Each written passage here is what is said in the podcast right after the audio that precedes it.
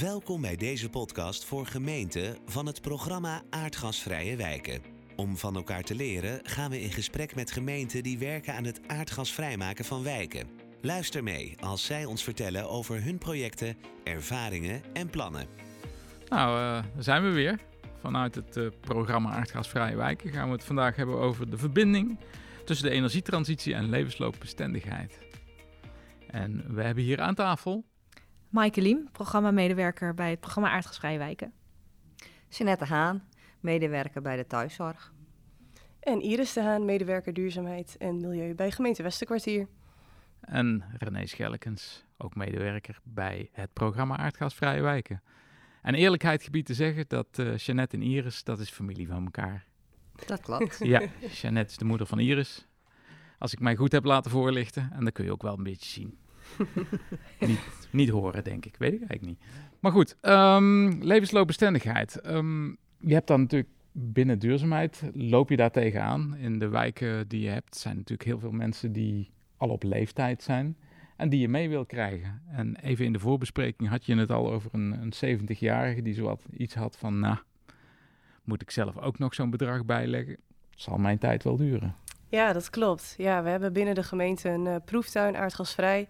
En in die proeftuin kwam dit onderwerp eigenlijk voor het eerst zo expliciet ter sprake. Hè, dat inderdaad een bewoner zei van, hé, maar ik ben in de 70 en ik ga dit gewoon niet meer doen. Ik zie dat niet meer zitten. Ik zie de meerwaarde er niet van in. En dat was eigenlijk ook wel aanleiding om bij het programma Aardgasvrije Wijken aan te haken bij dit thema. Ja. Mag ik even, je zegt de gemeente, we hebben nog niet gehad over waar we nu zitten. Oh ja. Kan je iets meer vertellen over waar we zijn? Nou, ik heb natuurlijk al genoemd dat ik bij Gemeente Westerkwartier werk. Dus we zijn in het Westerkwartier in Groningen. En dat is best wel een grote gemeente. We hebben 41 kernen, 63.000 inwoners. En die zijn verdeeld over zo'n 27.000 huishoudens. En we hebben nu voor 503 van die huishoudens hebben we de proeftuin aardgasvrij in de dorpen Midwolde, Oostwold en Lettelbert. En eigenlijk vormen die drie dorpen best wel een hele mooie afspiegeling van de rest van de gemeente. Het zijn drie toch relatief kleine kernen, veel vrijstaande woningen, veel oudere woningen en ook grote woningen. Veel bijvoorbeeld kleine woonboerderijtjes en dergelijke. Maar ook echt nog oude melkveebedrijven. En ja, die moeten allemaal worden verduurzaamd. Dus best een pittige opgave. En in best een aantal van die woningen wonen ook oudere mensen die daar eigenlijk hun hele leven hebben gewoond. En graag daar willen blijven wonen, zolang als het kan. Ja. Die nu eigenlijk tegen deze opgave aanlopen ook. Ja, kom ik eigenlijk meteen bij jou, Jeanette. Want die mensen die zijn op leeftijd, die wonen in zo'n oude boerderij. Kan dat altijd nog? Het kan altijd wel, maar wel met heel veel aanpassingen. En wat ook al genoemd werd door Iris, dat mensen denken van, ja, het zit mijn tijd wel uit. Ik heb hier al zo lang gewoond, het hoeft niet te veranderen. Maar wat ik dan zie, is als je mensen gaat aanspreken van, goh, als we dit en dit veranderen, dan kunt u hier makkelijker, langer blijven wonen. De zorg wordt ook makkelijker. Dat is op zich wel een hele goede connectie, zeg maar, met duurzaamheid en levensloopbestendig. Ja, want er zijn dan natuurlijk hele kleine aanpassingen. Als dat al een kleine aanpassing is, een traplift of zo. Maar er zijn natuurlijk ook mensen die gewoon veel beter beneden een kamertje kunnen maken. Ja, dat klopt. Soms best tot een verbouwing kan leiden, denk ik. Ja, want wat wij best wel regelmatig zien, is dat de huiskamer bijvoorbeeld slaapkamer wordt, badkamer wordt, toilet wordt, omdat alles naar één plek wordt geschoven. Nou, en dat is op zich, het is mooi dat het kan, maar dat is niet een ideale situatie. Nee. En beginnen mensen daar op tijd aan dat soort ingrepen? Nee, het is vaak, dan staan ze voor het dilemma, wat moet er gebeuren? Nou, we willen graag thuis blijven, dus dan worden allerlei dingen bij de uitleen naar binnen gehaald en dan maken we van een woonkamer een slaapkamer. En dan wordt alles aan de kant geschoven. Je hebt echt een bed voor een tafel, voor stoelen. Het zijn hele bijzondere situaties best wel. Ja, want ik zie het bij mijn ouders ook. Hè. Dan moet er eerst iemand vallen en zijn heup breken voordat we na gaan denken van hoe zullen we de woning eens aanpassen. En dat kom jij natuurlijk in de zorg, kom je dat heel veel tegen. Ja. Dat mensen eigenlijk gewoon te laat hierover na gaan denken. Dat klopt. En denk jij nou dat voor jou een mogelijkheid zou zijn om dit soort onderwerpen bij mensen aan de orde te brengen en te zeggen van, nou, als je toch iets gaat doen. Ja, zeker. We hebben vanuit de gemeente een fonds wonen te lopen. Dat is een fonds waarbij mensen een lening kunnen aanvragen voor bijvoorbeeld het verduurzamen van de woning. En daar bieden we dus ook in aan om maatregelen te nemen om de woning levensloopbestendig te maken. Maar dus we proberen het echt wel aan de man te krijgen. Maar als je in de praktijk kijkt hoeveel aanvragen er zijn voor die maatregelen om levensloopbestendigheid toe te passen, dan blijft dat gewoon echt ver achter bij het verduurzamen. Dus mensen zijn vooral, denk ik, bezig met het hier en het nu. En nu is de gasrekening en de energierekening is hoog, dus we gaan nu energie besparen. Maar ze denken niet per se na over, wat nou over 20 jaar? Wil ik hier dan nog wonen? En moet ik dan misschien nu alvast mijn woning gaan verbouwen? En dat zien we eigenlijk nog vrij weinig. Als we de cijfers van dat fonds terugkijken, dan hebben we echt best wel een flink aantal aanvragen voor verduurzamen. En misschien maar een handjevol voor het levensloopbestendig maken. Ja, ik herken dat wel. We hebben de afgelopen tijd wat onderzoek gedaan over die generatie, die groep ouderen en levensloopbestendig wonen in combinatie met duurzaamheid.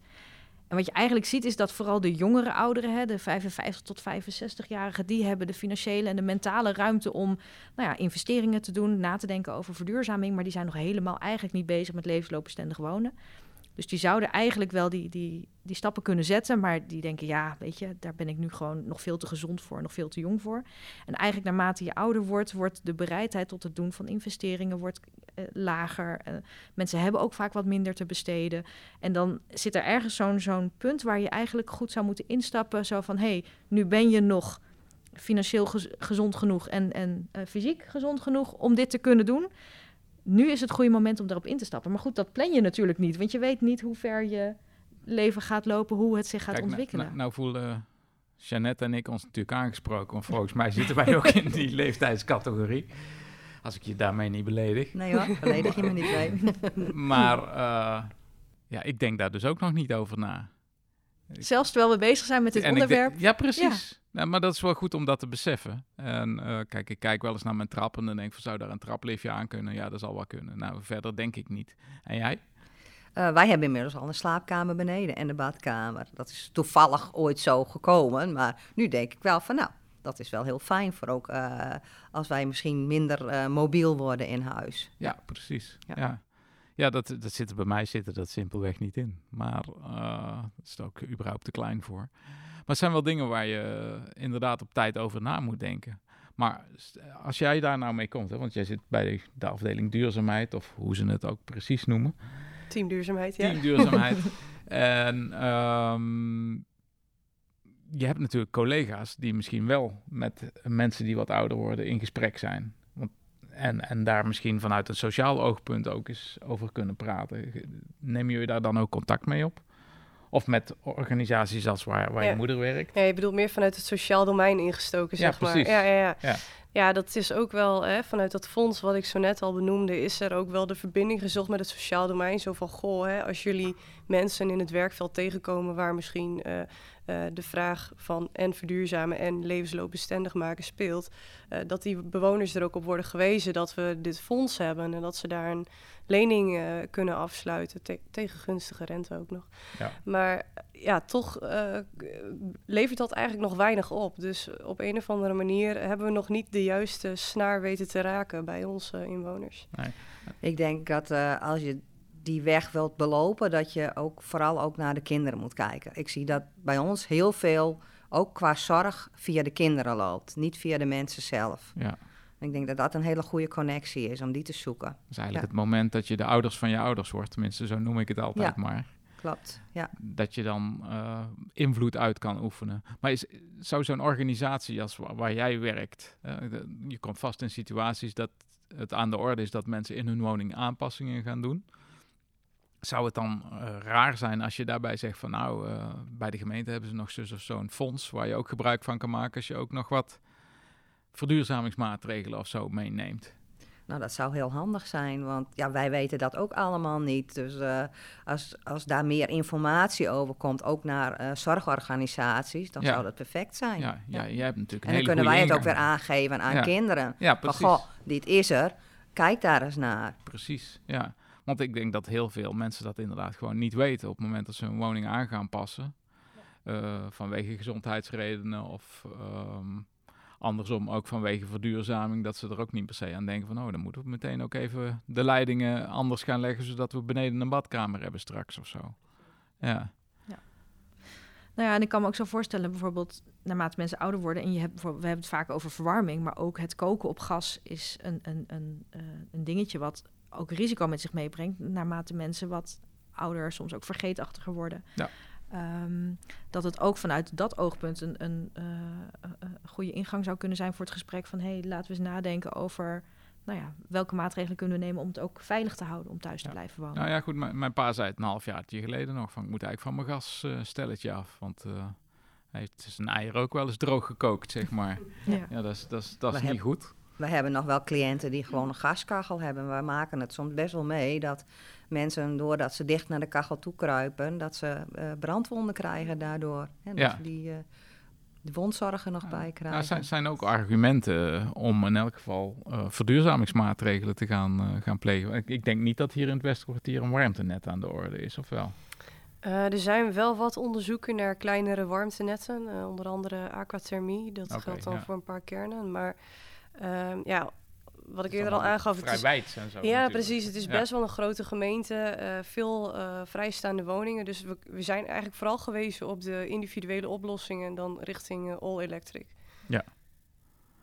En dat zijn natuurlijk wel forse investeringen. Dus ik kan me voorstellen dat je dat niet zo snel doet als je al in de 70 bent. Nee, klopt. Maar argumenten als veiligheid en gezondheid, denk ik wel dat die beter werken dan...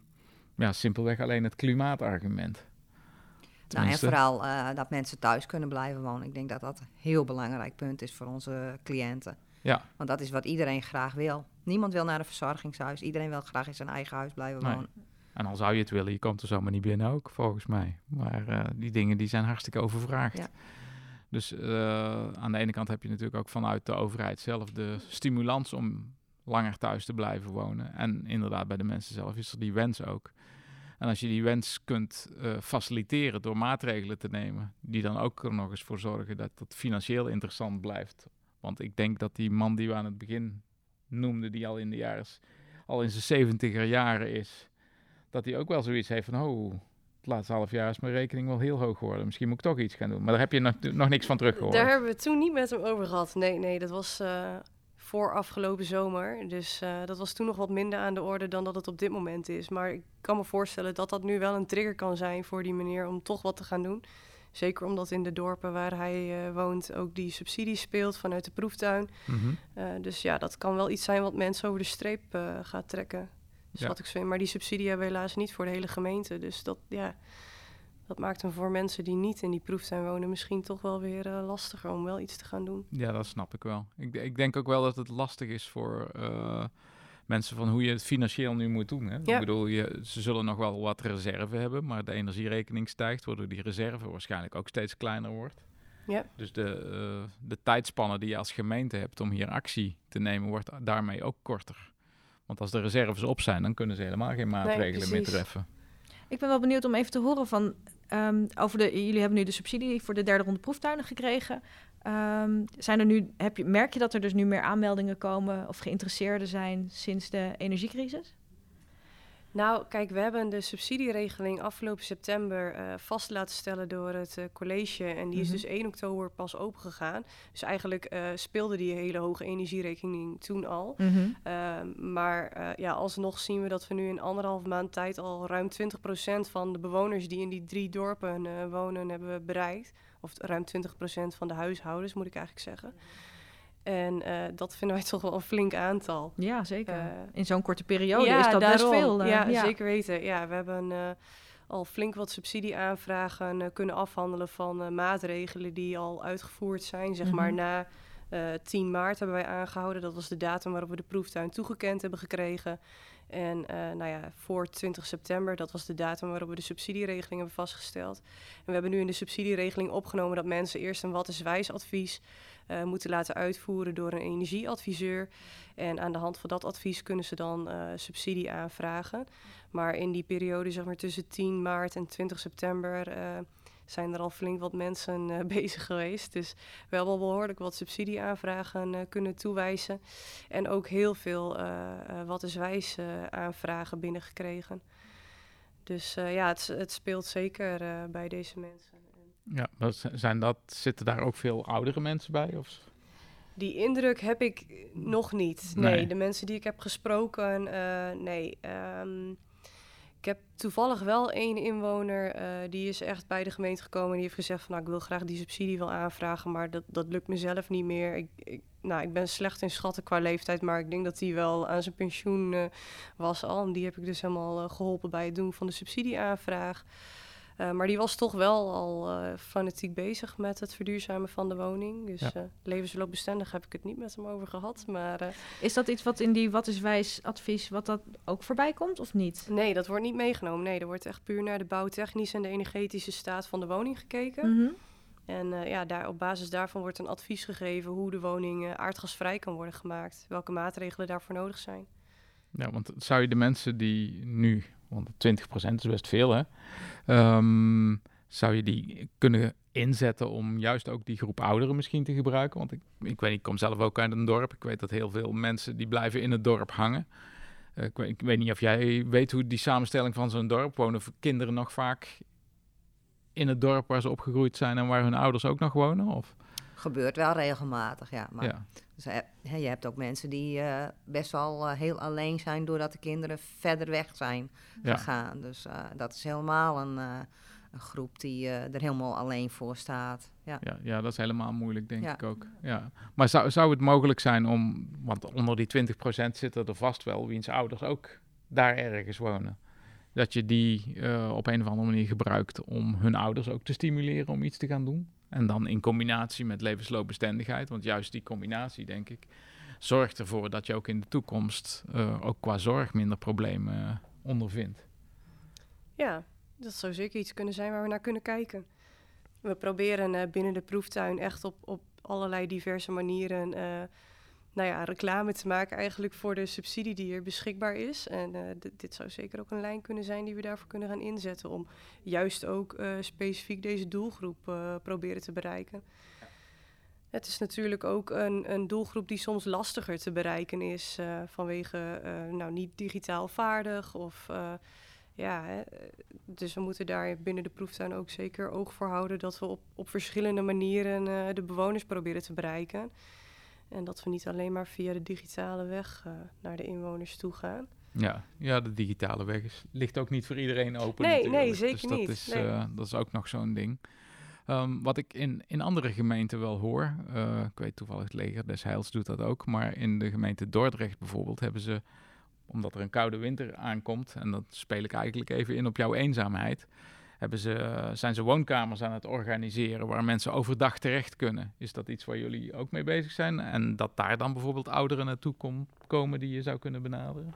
Is mij zo niet bekend vanuit de gemeente. Ik meen dat daar wel bij de bibliotheken naar is gekeken. Om die inderdaad gewoon zo goed mogelijk open te houden. We hebben natuurlijk best wel een aantal kleine kernen waar dan ook sluiting dreigt voor de bibliotheek. Dat er echt wordt gestreefd naar dat die bibliotheek wel open blijft om inderdaad een plek te creëren waar mensen samen kunnen komen. Ja. Als het gaat over het levensloopbestendig maken van woningen, want jullie lopen daar als thuiszorgorganisatie tegenaan dat mensen dat vaak nog niet gedaan hebben. Worden jullie daar op enige manier bij betrokken van wat ze dan het best zouden kunnen doen? Of hoe loopt zo'n proces? Ja, de familie vraagt ons best wel heel veel, maar wij geven het ook heel vaak zelf aan, hè, want dat gaat allemaal niet vanzelf. En mensen die hebben daar niet zo'n goed idee van hoe je moet werken als je bij mensen thuis komt. De mensen denken van, we schuiven er een bed bij en klaar is het. Maar dan is de ruimte vaak zo beperkt dat je eigenlijk je kont er niet kan keren. En dat het werken dus best wel heel moeilijk wordt. Hè, wij komen ook bij mensen die moeten bijvoorbeeld een tillift hebben. Nou, dan moet de vloerbedekking er sowieso uit, want anders is het geen werken. En dat zijn dingen die, dat bedenken mensen gewoon helemaal niet. En dat moet soms ook best wel ver weg komen hoor, van familie als we iets georganiseerd willen hebben. Ja. Is het dan het idee dat ze denken van levensloopbestendig wonen is gewoon een bed beneden zetten en een douche met een greepje en dan zijn we er. Maar in de praktijk vraagt het dus veel meer, zeker als er inderdaad een zorgvraag bij komt. Volgens mij zijn die bedden ook een klap groter. Moet er veel... Ja, we moeten eromheen kunnen. Hè? Ja, het zijn hoog-laagbedden en je moet aan beide kanten makkelijk erbij kunnen. Mm-hmm. Maar zijn mensen dan op dat moment dat ze dus... Hè, want ze kunnen dan nog wel thuis blijven wonen, maar dan zitten ze, wat je zegt, met een bed tegen een kast en in de woonkamer. Ja, ja. Is dat dan uiteindelijk wel een fijne situatie voor de mensen zelf? Vinden ze dat uiteindelijk ook wel prettig zo?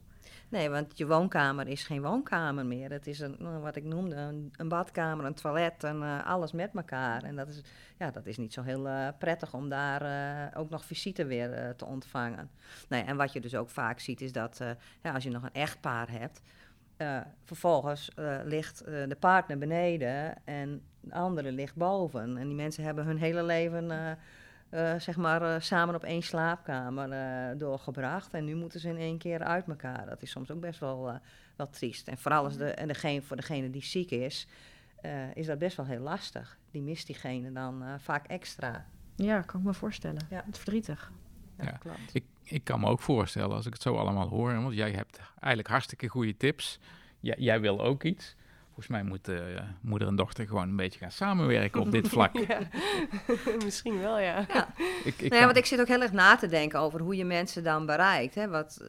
Vooral dan zeg maar de leeftijdscategorie waar ik mee werk. Maar ja, dat is toch inderdaad via thuiszorg zou dat helemaal niet gek zijn. Want wij komen heel veel bij de mensen over de vloer. En je kan bijvoorbeeld als gemeente een brief sturen, maar die komt meestal op de stapel en dan komen kinderen die... Ja. Nemen de post door en het gaat zo weer door. Maar als wij iets aan kunnen geven. Maar wij weten ook heel vaak heel veel dingen niet. Maar als jullie bij wijze van spreken een simpel A4'tje zouden hebben als thuiszorgorganisatie... en zou dat aan de kinderen kunnen overleggen van nou, denk hier en hier en hier eens aan... dan zou je al een aardige... Maar sowieso, wij hebben vaak meestal rechtstreeks contact ook met de kinderen... ook over zorgdingen. Ja. Maar dan kun je dat ook aangeven. Van, goh, er is... Qua woonruimte zijn er best nog wel dingen te realiseren. Ja. En dat weten mensen gewoon niet. Nee, precies. En jullie zijn eigenlijk hun belangrijkste vraagbaak op dat moment. Ja, klopt. Ja. En wij hebben er zelf ook profijt van als het zou gebeuren. Ja, dat ook nog een keer, want dan gebeurt het meteen goed. Ja. Ja. En onze werkvloer wordt gewoon een stuk prettiger. Ja. Ja, zo zie ik. Maar dat er allerlei oplossingen zijn, Maaike, of ideeën die je zo toe zou kunnen passen. Ik wil een beetje naar een afronding toe. Ik weet niet, zijn er nog zaken die jullie nog willen benoemen? Of waarvan je denkt van, nou, hier hebben we het nog even niet over gehad? Nee? Nee. Nou, dan bij deze bedank ik jullie allemaal. Ik vond het hartstikke leuk gesprek. Volgens mij met allerlei mogelijkheden die andere gemeenten ook weer op zouden kunnen pakken. En, nou ja... Ik zou zeggen, begin er samen eens aan. Hey, dankjewel. Ja, ook bedankt. Jij ook bedankt. Deze podcast is opgenomen door het programma Aardgasvrije Wijken. We danken alle mensen die voor en achter de schermen hebben meegewerkt. Deze en andere afleveringen kun je terugluisteren op www.aardgasvrijewijken.nl.